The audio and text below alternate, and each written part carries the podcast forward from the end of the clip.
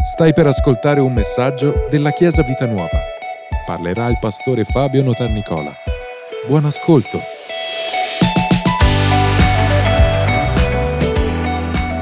Buongiorno, state bene?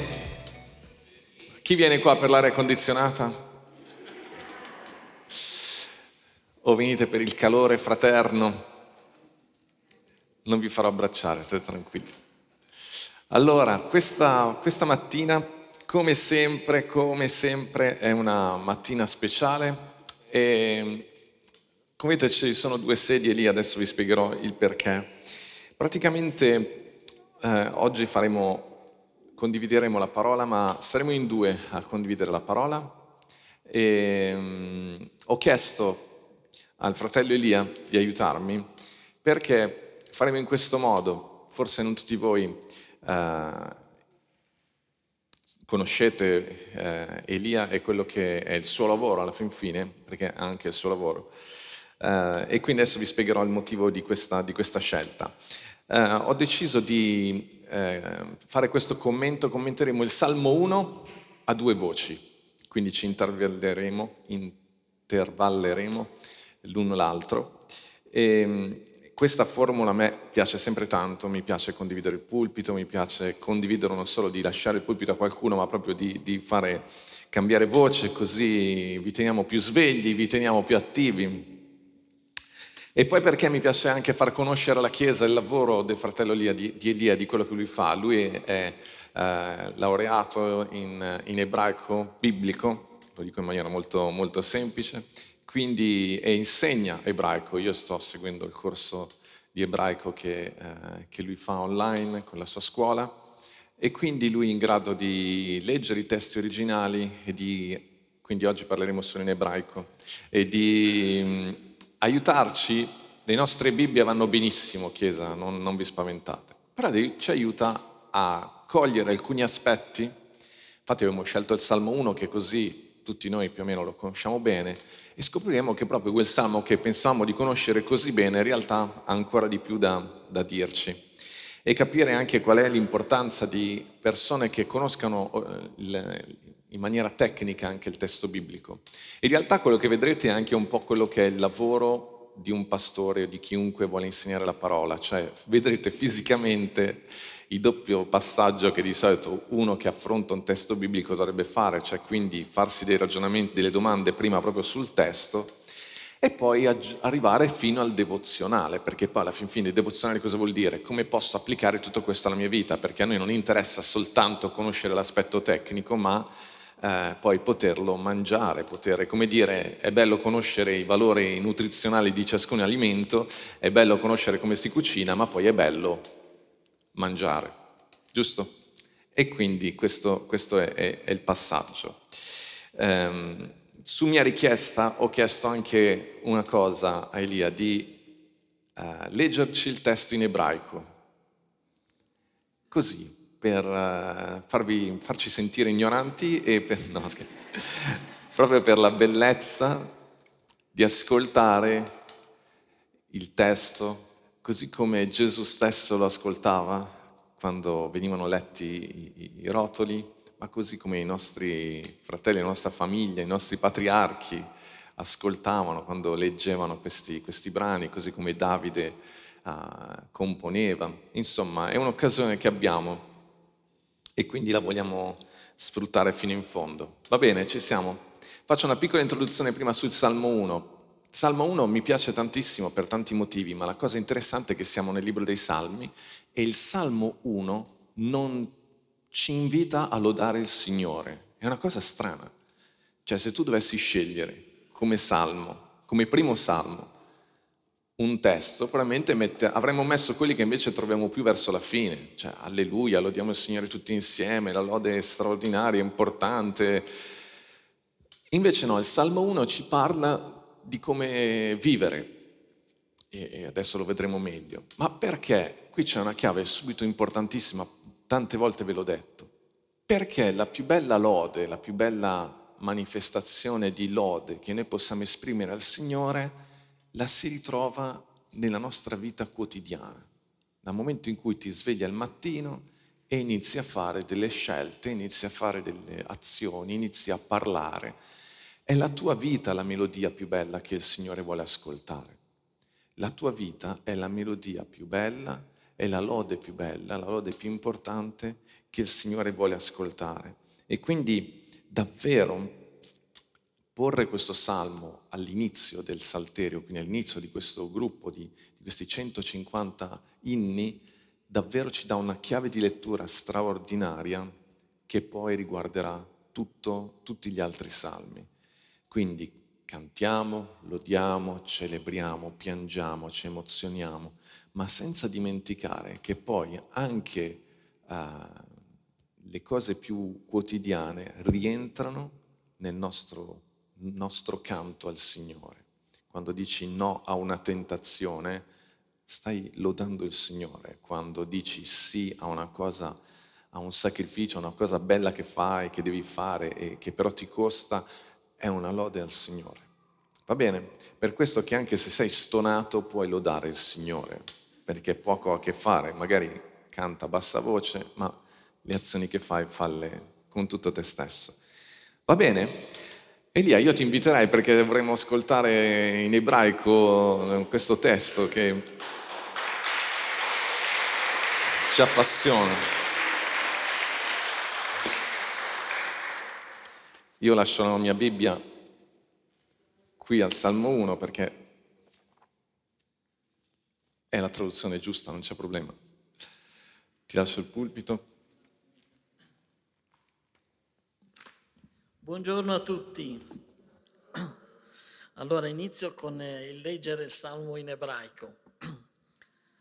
Ashre aish asher lo alach ba'atzat rashim uvederek chatim lo amad ומושב לצים לא ישב. כי אם בתורת אדוני חפצו, ובתורתו יהגה ימם ולילה. והיה כעץ שתול על פלגי מים, אשר פרעו ייתן בעתו. ועליהו לא יבול, וכל אשר יעשה יצליח.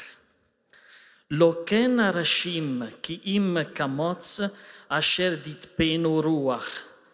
על כן לא יקומו ראשים במשפט וחטאים בעדת צדיקים. כי יודע אדוני דרך צדיקים ודרך ראשים תאבד. Questo è il Salmo eh, 1 in ebraico. Ok, come diceva il pastore, ci alterneremo eh, nella, nella, così, nell'esposizione di questo, di questo salmo.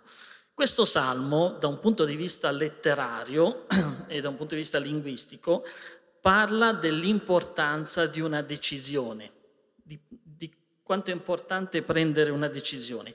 Ognuno di noi ogni giorno prende delle decisioni. Non stiamo parlando di decisioni impo- che noi riteniamo importanti come doversi sposare, doversi fidanzare, comprare una casa o fare un investimento. Stiamo parlando anche di decisioni molto piccole. Il dover salutare qualcuno, il decidere di non rispondere, per esempio, il decidere di fare un sorriso, il decidere di far dare una pacca sulla spalla, tutte queste sono tutte decisioni che noi prendiamo ogni giorno. E sapete, non esistono decisioni grandi e decisioni piccole, esistono decisioni giuste e decisioni sbagliate. E questo salmo acquisisce una rilevanza molto importante, poiché ci preserva ogni volta che dobbiamo fare una scelta, ogni volta che dobbiamo prendere una decisione, ci stimola a prendere la decisione giusta e ci guida quando siamo confusi e ci incoraggia quando abbiamo paura. Divideremo quindi questo salmo in tre parti, lo si può dividere in diversi modi, però noi lo divideremo in tre parti. Parleremo prima dei primi due versetti, poi parleremo del terzo versetto e poi parleremo del quarto, del quinto e del sesto versetto. Ok, quindi il mio compito è quello di puntualizzarvi e sottolinearvi da un punto di vista linguistico che cosa ci dice questo salmo. I primi due versetti, eh, questo salmo attraverso i primi due versetti ci preserva, ci preserva ogni volta che dobbiamo prendere una decisione. Sapete poiché ci preserva? Perché ci dice le cose come stanno. Ci dice per esempio che spesso è possibile prendere una decisione sbagliata senza volerlo senza volerlo fare. Se noi guardiamo l'uso dei verbi, l'uso dei verbi ci descrive una persona che rimane intrappolata, che cade in una trappola. Vediamo che c'è il verbo cammina, poi il verbo si ferma e poi il verbo si siede. L'ordine di questi verbi indicano una persona che rimane intrappolata, perché una persona che fa una scelta si siede, poi decide di alzarsi e poi magari pensa che sia il caso camminare. Mentre una persona che inizia a camminare, poi si ferma e poi si siede, sembra indicare una persona che si trova in una situazione senza averlo prima premeditato. Quindi la prima cosa che da un punto di vista linguistico ci dice questo salmo è che quando facciamo una decisione, non sempre la decisione che facciamo è il frutto di un qualcosa che abbiamo pianificato. Potrebbe essere una decisione che noi prendiamo e che non è il frutto di qualcosa che abbiamo eh, pianificato. La seconda cosa da un punto di vista linguistico che ci dice questo salmo è che c'è qualcuno o qualcosa che ci influenza nel prendere la nostra decisione. Vengono usati tre aggettivi, non sono tre sostantivi, sono tre aggettivi, il malvagio, il peccaminoso e l'anarchico. Queste tre persone, il fatto che vengono usati tre aggettivi non significa che si parla di tre gruppi di persone diverse, ma indicano più una causa-effetto, cioè colui che potrebbe influenzarci nel prendere una decisione potrebbe essere una persona malvagia o una cosa malvagia che è malvagia perché non ci fa raggiungere il meglio, ci fa peccare, sapete che peccare significa non prendere, non centrare il bersaglio, e ci fa peccare perché ci rende in qualche modo anarchici, cioè ci fa fare le cose di testa nostra, non ci fa seguire alcun consiglio. Quindi da un punto di vista linguistico sembra che il Salmo dica, ok, attenzione, ogni volta che facciamo una decisione potrebbe esserci qualcuno, un'entità che ci può influenzare nel fare questa decisione e attenzione a quelle entità che sono criminali perché ti fanno fare la cosa sbagliata e ti fanno fare la cosa sbagliata facendoti credere che tu sai tutto, che non devi ascoltare nessun consiglio, che non c'è nessuna regola eh, da seguire. Ma il fatto che vengono usati tre aggettivi indica che questa entità non è necessariamente una persona, ma potrebbe essere anche una cosa, potrebbe essere un pensiero, un'attitudine, un, un modo di vedere le cose un, eh, un sentimento.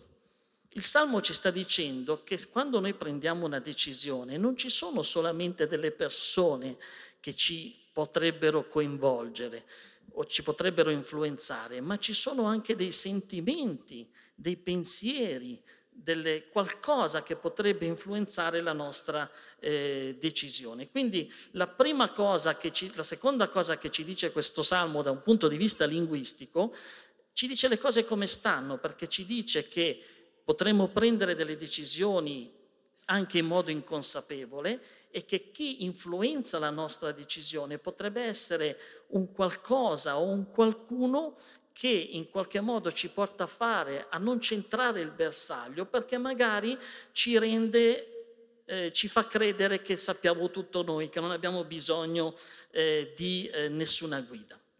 La terza cosa eh, che ci dice questo salmo, avvertendoci, dicendoci la verità di come stanno le cose, è della pericolosità di questa insidia.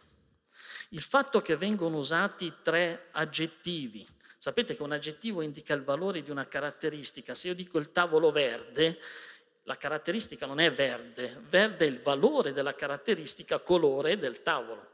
Quindi il fatto che vengono usati tre aggettivi, il fatto che tutti e tre aggettivi sono al plurale e il fatto che i sostantivi abbinati a questi aggettivi non abbiano l'articolo, significa che questo salmo sostanzialmente ci sta dicendo attenzione, ogni volta che devi prendere una decisione non esiste un solo tipo di malvagio, né un solo consiglio malvagio e inoltre questo malvagio può essere malvagio sotto molti punti di vista. Non esiste una sola entità peccaminosa, né un solo modo per seguire questa entità peccaminosa. Inoltre questa entità peccaminosa può far mancare il bersaglio in tanti modi diversi. Non esiste un solo tipo di anarchico, né un solo modo per diventare anarchici. Inoltre è possibile essere anarchici in vari modi diversi. Capite che ci troviamo davanti a una situazione che ci fa capire che non possiamo fare nulla di nostro per essere sicuri di prendere la decisione giusta. E questa è la realtà dei fatti, è quello che il Salmo ci sta dicendo da un punto di vista linguistico. Ma il Salmo non si ferma qui, la realtà non finisce qui.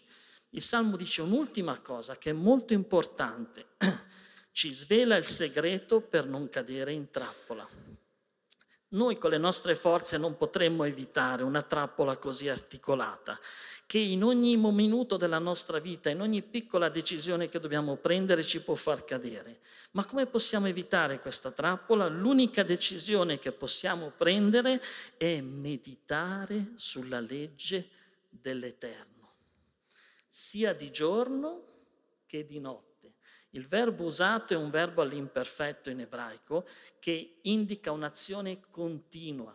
La nostra meditazione sulla legge dell'Eterno automaticamente ci evita di cadere in trappola, di essere influenzati da chiunque o da qualunque cosa che potrebbe farci prendere la decisione sbagliata.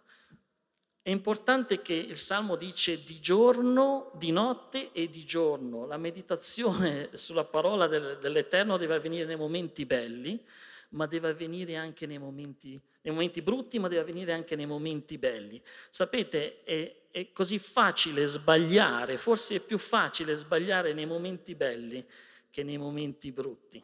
Quindi è importante che la nostra concentrazione non è sul fatto di dire qual è la trappola che mi è davanti, ma sul concentrarci sul eh, meditare la legge dell'Eterno. Quindi i primi due versetti, da un punto di vista puramente linguistico di questo salmo, ci dicono, questo salmo attraverso i primi due versetti, ci dice le cose eh, come stanno, ci dice che noi possiamo fare una decisione sbagliata anche involontariamente, ma gli effetti di una decisione sbagliata involontaria sono uguali agli effetti di una decisione sbagliata volontaria ci spiega che dopo tutto chi ci può influenzare? È qualcuno, di, qualcuno qualcosa di criminale perché ci fa fare la cosa sbagliata, non ci fa ottenere il massimo, facendoci credere che noi sappiamo tutto e non abbiamo nessuna guida, non abbiamo bisogno di nessuna guida, ci, fa, ci dice che questa entità può essere sia una persona ma anche un nostro pensiero, un nostro, una nostra attitudine, un nostro modo, eh, un nostro atteggiamento, ci avverte sulla pericolosità di questa influenza e ci dice come noi possiamo evitare tutto questo. Quindi i primi due versetti ci dicono le cose come stanno.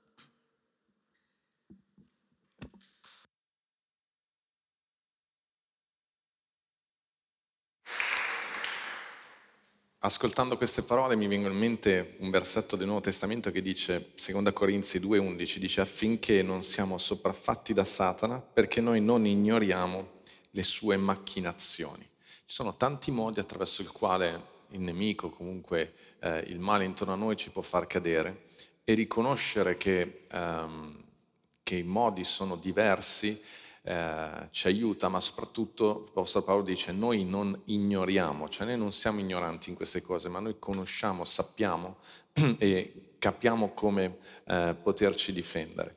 La cosa interessante appunto è questo che alla fin fine la parola ci sprona da subito a meditare sulla parola di Dio, quindi a riflettere, lo sapete questa parola meditare è una parola potente perché non è difficile meditare, non sta dicendo che devi studiare, lo facciamo fare a Elia, poi dopo noi non sta dicendo che dobbiamo eh, ammazzarci da questo punto di vista, studiare è importante naturalmente, una cosa assolutamente importante, però come facciamo con l'esempio del cibo? Magari non, non tutti sappiamo cucinare benissimo, ma tutti sappiamo mangiare.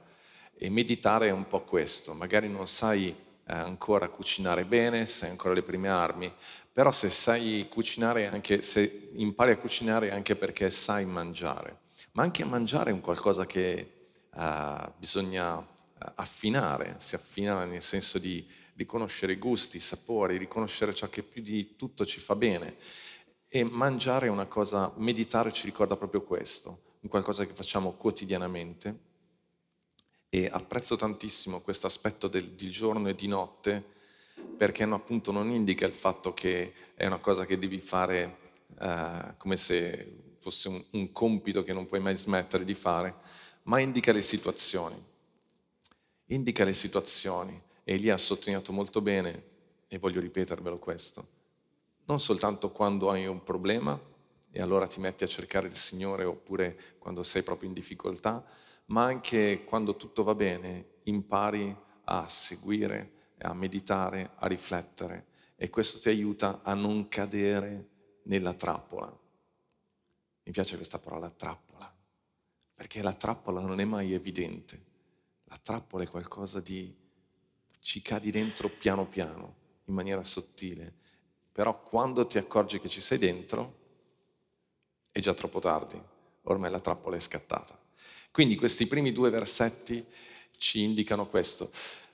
Benedetto l'uomo, ricordate eh, anche durante questa settimana, forse venerdì, Monica ha riportato questo, questa definizione, che non è una definizione tecnica, però è una definizione appunto di riflessione.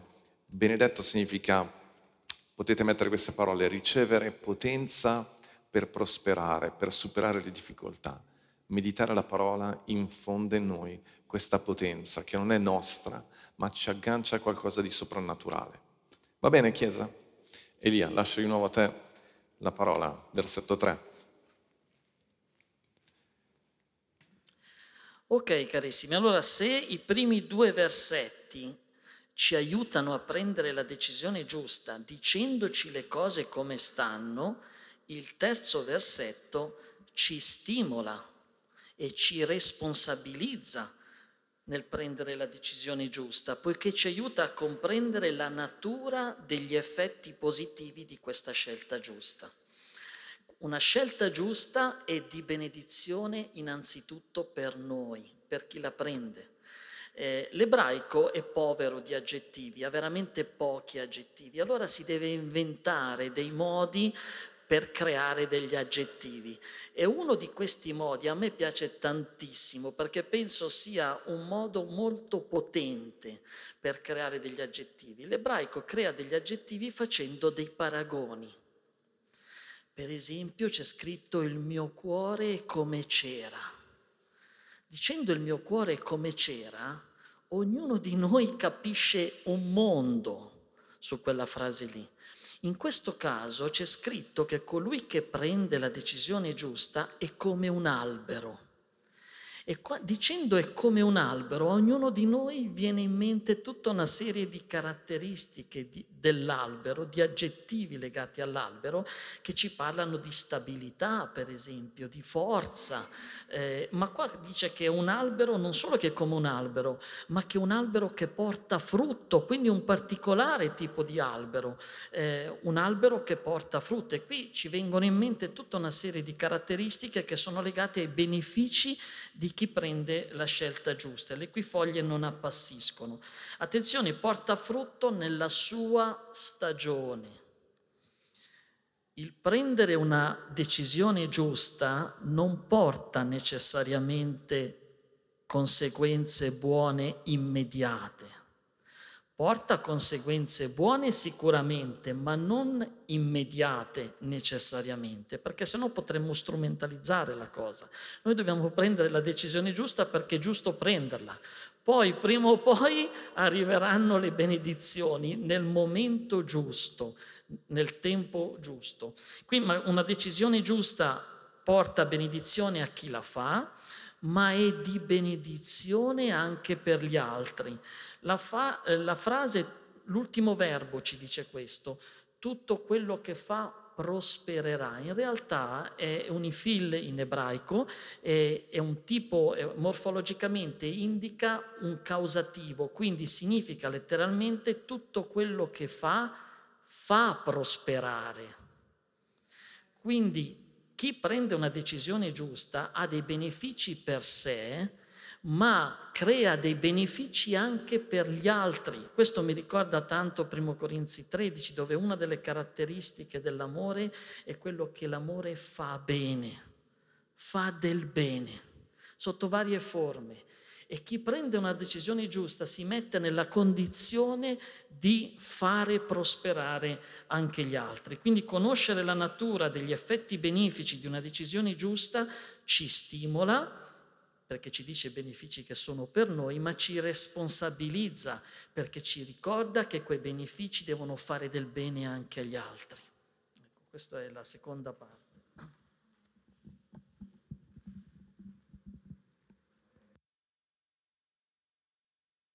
Invece, a me invece questo fa ricordare Genesi, capitolo 12, è il, è il microfono che ci mette un attimo per collegarsi mi fa venire in mente la benedizione di Abramo, Genesi capitolo 12, quando Dio gli dice io ti benedirò e tu sarai una benedizione.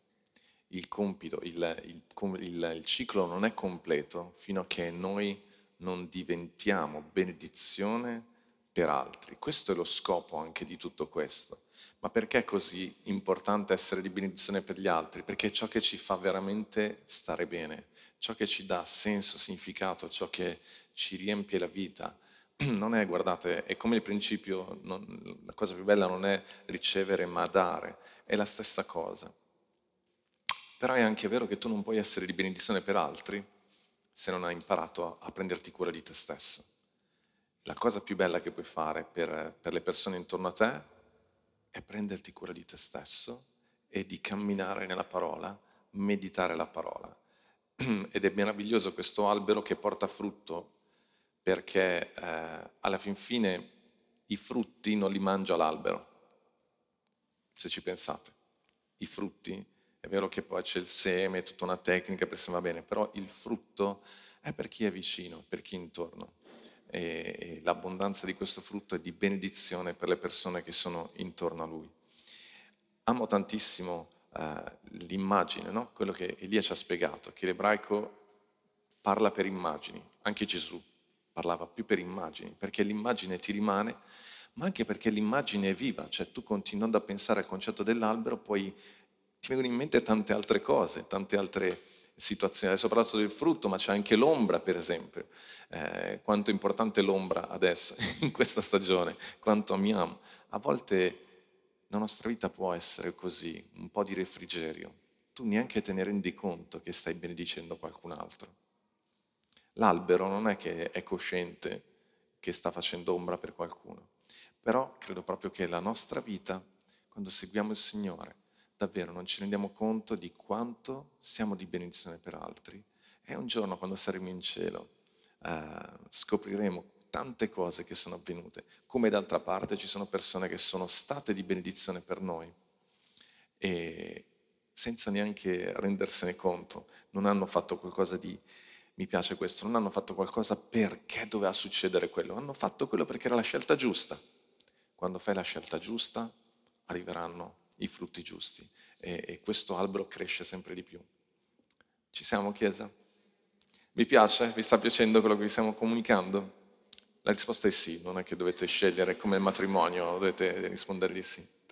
Amen. Elia, andiamo verso la conclusione.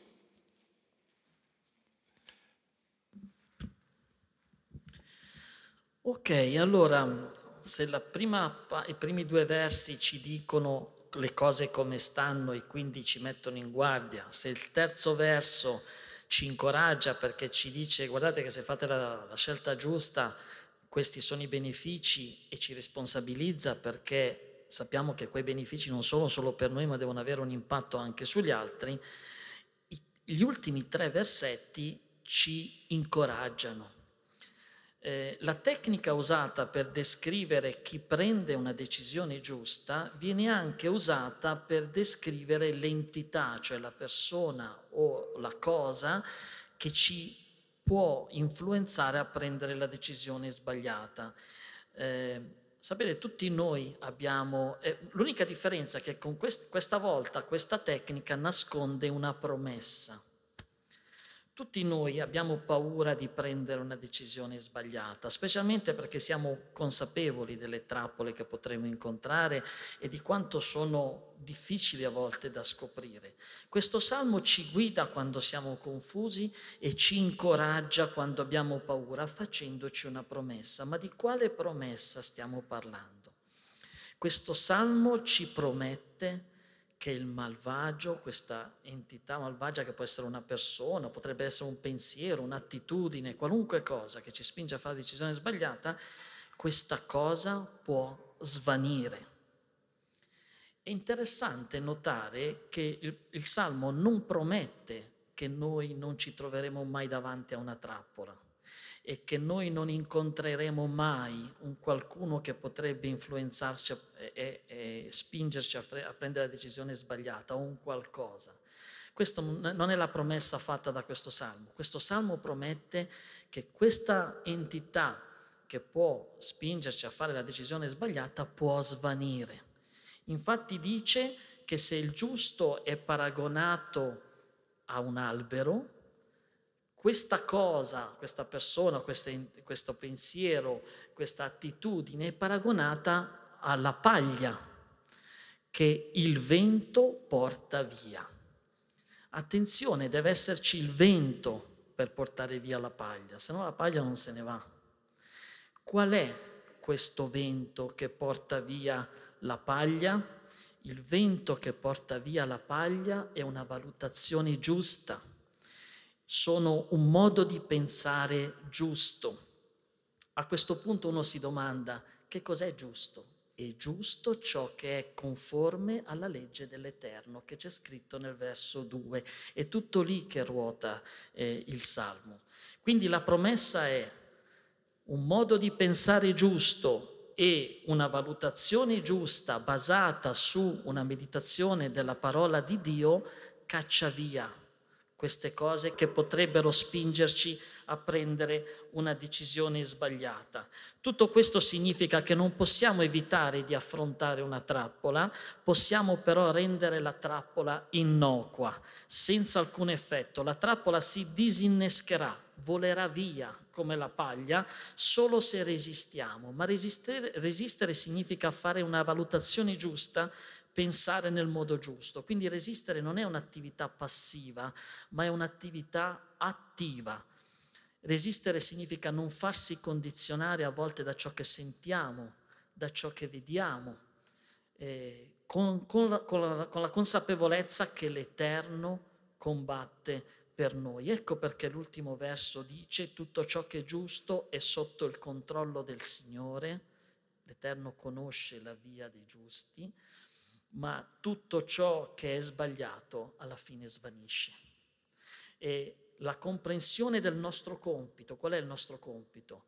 Non cercare di fare investigare sulla natura della trappola chissà, o, o chissà quale altre cose. Il nostro compito è quello di meditare sulla legge dell'Eterno, perché questa cosa automaticamente crea in noi un modo di pensare corretto, un modo di valutare corretto e questo automaticamente ci fa fare la scelta giusta. Il resto appartiene al Signore, il Signore combatte per noi anche quando noi non ce ne rendiamo conto. Quindi questo, questa terza parte, se mentre la prima parte ci dice le cose come stanno, la seconda parte ci incoraggia a prendere la decisione giusta, questa terza parte ci... Eh, ci toglie la paura nel dire non ti preoccupare, tu continua a meditare sulla parola del Signore e automaticamente tutto ciò che è malvagio svanisce e il Signore combatte per te.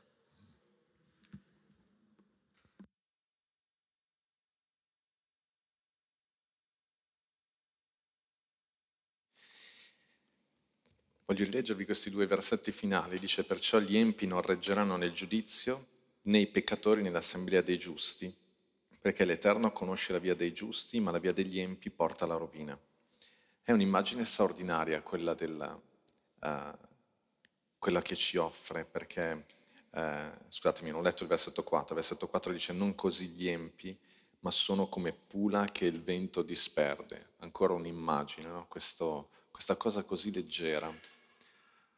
A me questo rasserena tanto perché a volte abbiamo l'idea siamo un po' spaventati di quello che dobbiamo affrontare. A volte queste idee, questo malvagio, questo, è, ci sembra così uh, difficile da superare, ma qui la parola lo paragona proprio una, alla pula, cioè alla polvere, possiamo dire per intenderci, a qualcosa che tu soffi e va via, qualcosa che improvvisamente scompare. Ma dall'altra parte ci dice che invece c'è qualcosa che rimane per sempre. E qui mi ricollego a quello che ho detto all'inizio. Ci sono dei gesti, delle azioni, ci sono delle occasioni anche che il Signore ci offre nella nostra vita quotidiana che non ci rendiamo conto che sono davvero importanti, che sono poi quelle che realmente rimarranno. C'è un versetto del, eh, Nuovo Testamento in Seconda Corinzi, capitolo 4, sempre l'Apostolo Paolo. Seconda Corinzi, capitolo 4, versetto 16 dice, Perciò noi non ci perdiamo d'animo, anche se il nostro uomo esteriore va in rovina, pure quello interiore si rinnova di giorno in giorno. Infatti la nostra leggera afflizione, ricordate, la pula, la polvere è qualcosa di leggero. A volte noi l'afflizione vuol dire il dolore, le preoccupazioni, le facciamo diventare pesanti, la cosa più importante della nostra vita. L'Apostolo Paolo dice sempre, è, guarda che è sempre leggera, è una leggera afflizione. Dice, la nostra leggera afflizione, che è solo per un momento, produce per noi uno smisurato, eccellente peso eterno di gloria, mentre abbiamo lo sguardo fisso non alle cose che si vedono, ma a quelle che non si vedono perché le cose che si vedono sono solo per un tempo, ma quelle che non si vedono sono eterne. Ci sono delle cose nella nostra vita alle quali forse diamo troppo peso, troppa importanza e fin dal Salmo 1 ci viene detto, guarda, segui il Signore, tieni i tuoi occhi fissi sulla sua parola, medita sulla sua parola, fai la scelta giusta, scegli le cose giuste, scegli le cose belle. Sapete, per per Dio le cose belle sono, coincidono con le cose giuste, con le cose che Lui ci offre nella sua parola. La bellezza ha a che fare con la scelta. C'era uno sketch eh, in un film di qualche anno fa di, di Benigni, non so se l'avete mai visto, in cui lui spiega l'inizio della bellezza, della bellezza e fa, riferimento proprio ad Adamo ed Eva, più che altro a Eva, e dice quando Adamo ed Eva hanno peccato, sono caduti e poi dopo hanno dovuto coprirsi perché uh, si sono accorti di essere nudi. Lui dice Eva ha spogliato il giardino dell'Eden perché ha iniziato a scegliere la foglia, no? questa va bene, questa no, questa mi, mi ingrassa, questa eh, non mi sta bene. Perché? Perché la scelta vuol dire scegliere il bello, quello che ti piace di più. Scegliere è una grande opportunità. Però la bellezza dal punto di vista di Dio nasce da una vita che sceglie il bene bene, il bello, ed è qualcosa che traspare dalla tua vita, non è qualcosa che puoi eh, indossare e basta, ma è qualcosa che deve nascere da dentro e produce una vita bella, una vita splendente. Infatti l'Apostolo Paolo dice ancora, l'ho letto, mentre abbiamo lo sguardo fisso non alle cose che si vedono, ma a quelle che non si vedono, perché le cose che non si vedono sono solo per un tempo, ma quelle che non si vedono sono eterne meditare la parola ci aiuta ad avere lo sguardo fisso alle cose che immediatamente non vedi, ma che sono quelle eterne. E questo peso eterno di gloria si contrappone proprio a questa pula che il vento disperde. Ogni volta che fai una scelta coraggiosa, giusta, ogni volta che scegli il bene, tu stai mettendo peso nella tua vita, stai mettendo qualcosa di glorioso. All'inizio forse, come è stato detto, non lo vedi, ci vuole del tempo, Eh, come mi invento un'altra vignetta di questa bambina che scopre la, be- la crema di bellezza della madre in bagno e allora la prende subito se la mette in faccia, poi si guarda allo specchio e dice e allora? Non è successo niente, sono ancora, ancora così. Ma falda era. E in realtà è così, molte volte noi ho fatto una cosa giusta, ho, fatto, ho perdonato e pensiamo che subito, in maniera eh, straordinaria, tutto è un cammino, è un percorso, è una vita, è una vita intera. Però è una vita che porta frutto, che porta, questo albero è sempre verde, sempre bello. È, straordinario l'idea di poter avere una vita che comunque è sempre bella, in ogni stagione in ogni stagione, vuol dire in ogni età, anche in ogni momento, in ogni cosa che passiamo, bella o meno bella che sia. Va bene, Chiesa, ci siamo? Siete pronti? Possiamo pregare insieme? Possiamo fare un applauso ancora a Elia che ci ha condiviso.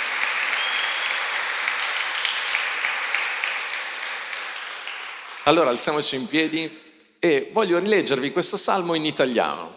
Così vediamo se questi concetti che abbiamo detto si uh, fissano ancora meglio nel nostro cuore. Beato l'uomo che non cammina nel consiglio degli empi, non si ferma nella via dei peccatori e non si siede in compagnia degli schernitori, ma il cui diletto è nella legge dell'Eterno e nella sua legge medita giorno e notte. Egli sarà come un albero piantato lungo i rivi d'acqua, che dà il suo frutto nella sua stagione e le cui foglie non appassiscono e tutto quello che fa prospererà. E ormai abbiamo imparato che possiamo aggiungere e farà prosperare. Non così gli empi, ma sono come pula, come polvere che il vento disperde. Perciò gli empi non reggeranno nel giudizio, né i peccatori nell'assemblea dei giusti. Poiché l'Eterno conosce la via dei giusti, ma la via degli empi porta alla rovina. Versetto 5 abbiamo letto, perciò gli empi non reggeranno nel giudizio. Quando tu valuti i tuoi pensieri alla luce della parola di Dio, le cose empie non reggeranno ci vuole poco, basta accendere la luce e le tenebre se ne vanno. Ma c'è un'altra frase, un altro aspetto importante, né i peccatori nell'assemblea dei giusti. Quando tu impari a non essere così orgoglioso di pensare di farcela da solo, ma ti consigli con altri giusti, i pensieri negativi, i pensieri sbagliati, vedete, dice, né i peccatori non reggono. È straordinario, Chiesa, è meraviglioso poter avere degli amici, dei fratelli, delle sorelle con i quali puoi aprire il tuo cuore e, e insieme il loro consiglio ti aiuta ad ammazzare, ad abbattere pensieri di sconforto, pensieri di paura, pensieri di sconfitta, perché nel consiglio dei giusti non reggono queste cose. La trappola di solito è quando sei da solo, ma se sei insieme e impari ad ascoltare quello che gli altri hanno da, da consigliare, le trappole le scopri. Non isolatevi mai, non pensate mai di potercela fare da, solo, e non, da soli e non pensate mai che il consiglio dell'altro sia inutile. Nel consiglio dei, dei giusti le trappole vengono fuori. È per questo che Dio ha istituito la Chiesa. È un insieme di persone, un insieme di fratelli e sorelle che si guardano, si curano, si consigliano, si abbracciano, si sostengono. E cadere in una trappola da soli è davvero rischioso. Ma se cadi in una trappola ma c'è qualcuno con te, è più facile venirne fuori. Amen. Grazie per averci ascoltato.